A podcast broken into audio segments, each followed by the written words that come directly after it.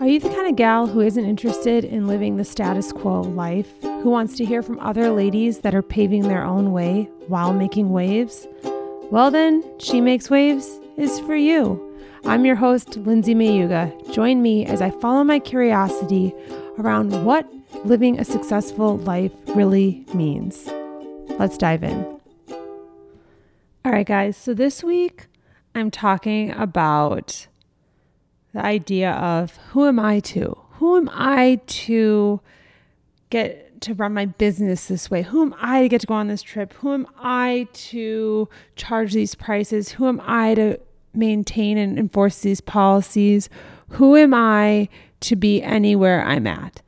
And, you know, I think as hairstylists for a long time, it became this idea like we were indoctrinated into as young hairstylists that being a hairstylist is not like a desirable career.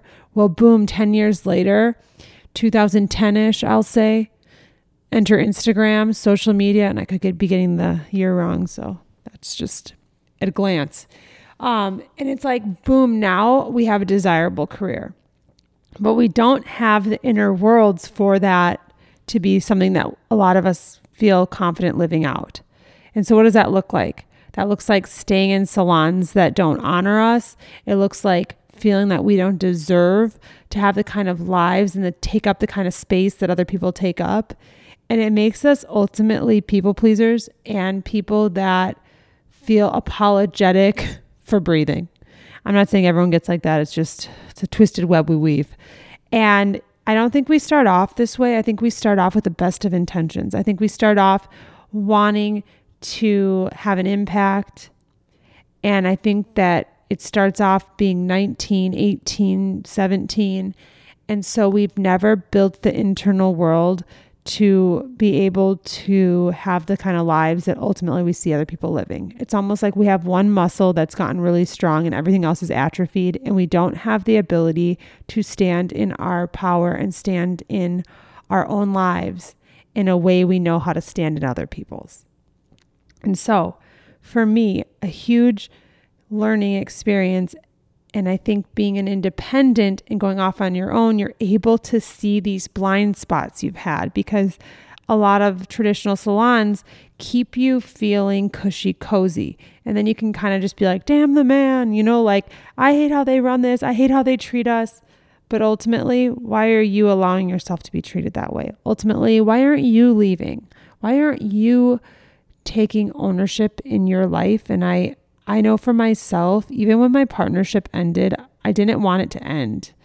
And I remember ultimately getting to this place where I said I need this to be over.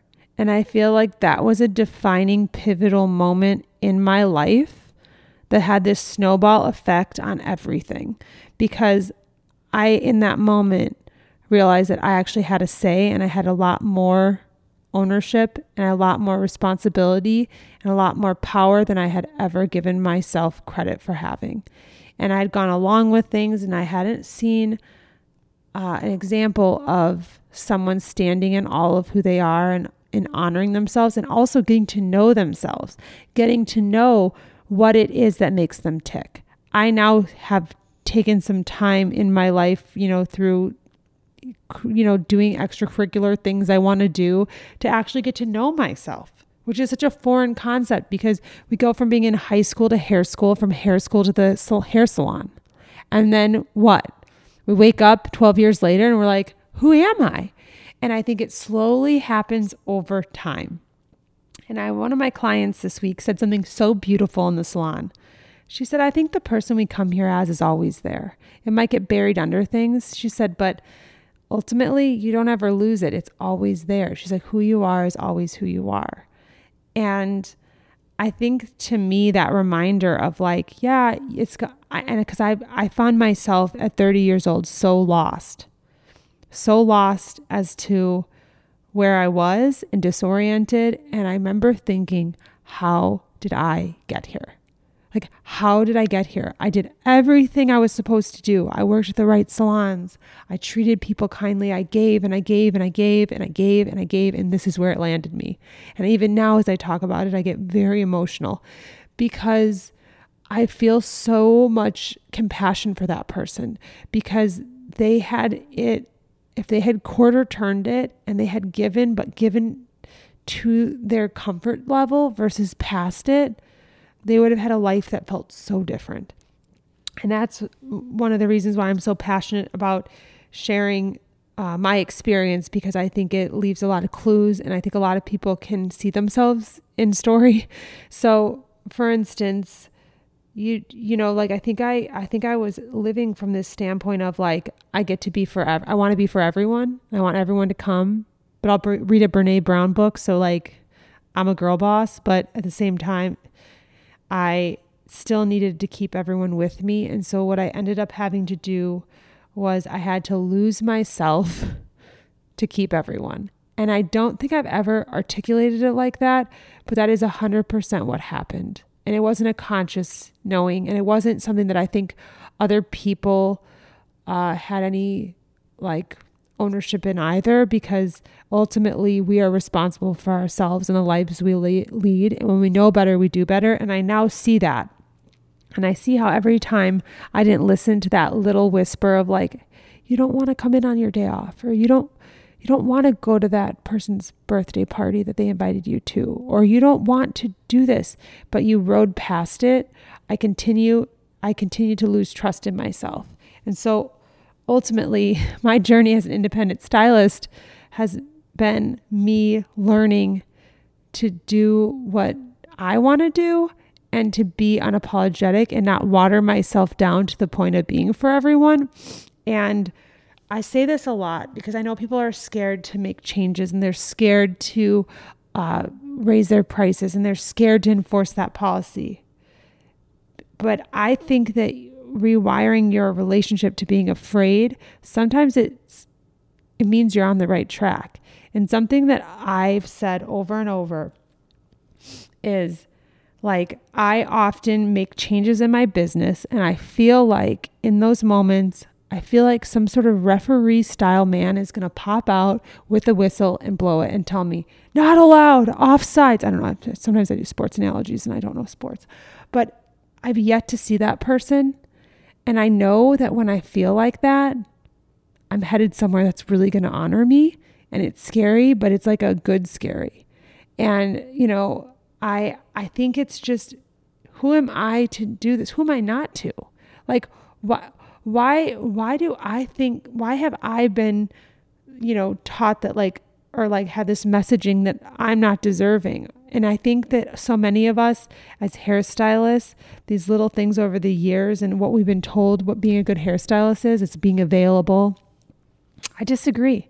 I completely disagree. I'm very unavailable. And when I'm available, I'm so in it, I'm so present, so present that I think that it actually counterbalances and counter it has an opposite effect. It's like, what if before I showed up at 30% presence and now I show up at 100, but I'm not, you can't get into me like you got into me before. So then the demand for my time goes up and people are more, more, they see more value in it and then when you when they come in and you you bring all of yourself to it and you bring like your passions and you bring that your interests and you bring your heart that pays off in dividends so i share all this to say that you silence that it's my friend jenny who i talk about in every episode jenny not right now we'll get the keurig pods uh, and she, God bless her. I love her so much. Um, she just can't stay off these episodes. She has to text. She has to, she's really trying to get in here. Um, but ultimately, I really do feel like this idea of who am I to is something that we need to sit down and almost journal about. Like, who am I to? And then write down all the things you want to do.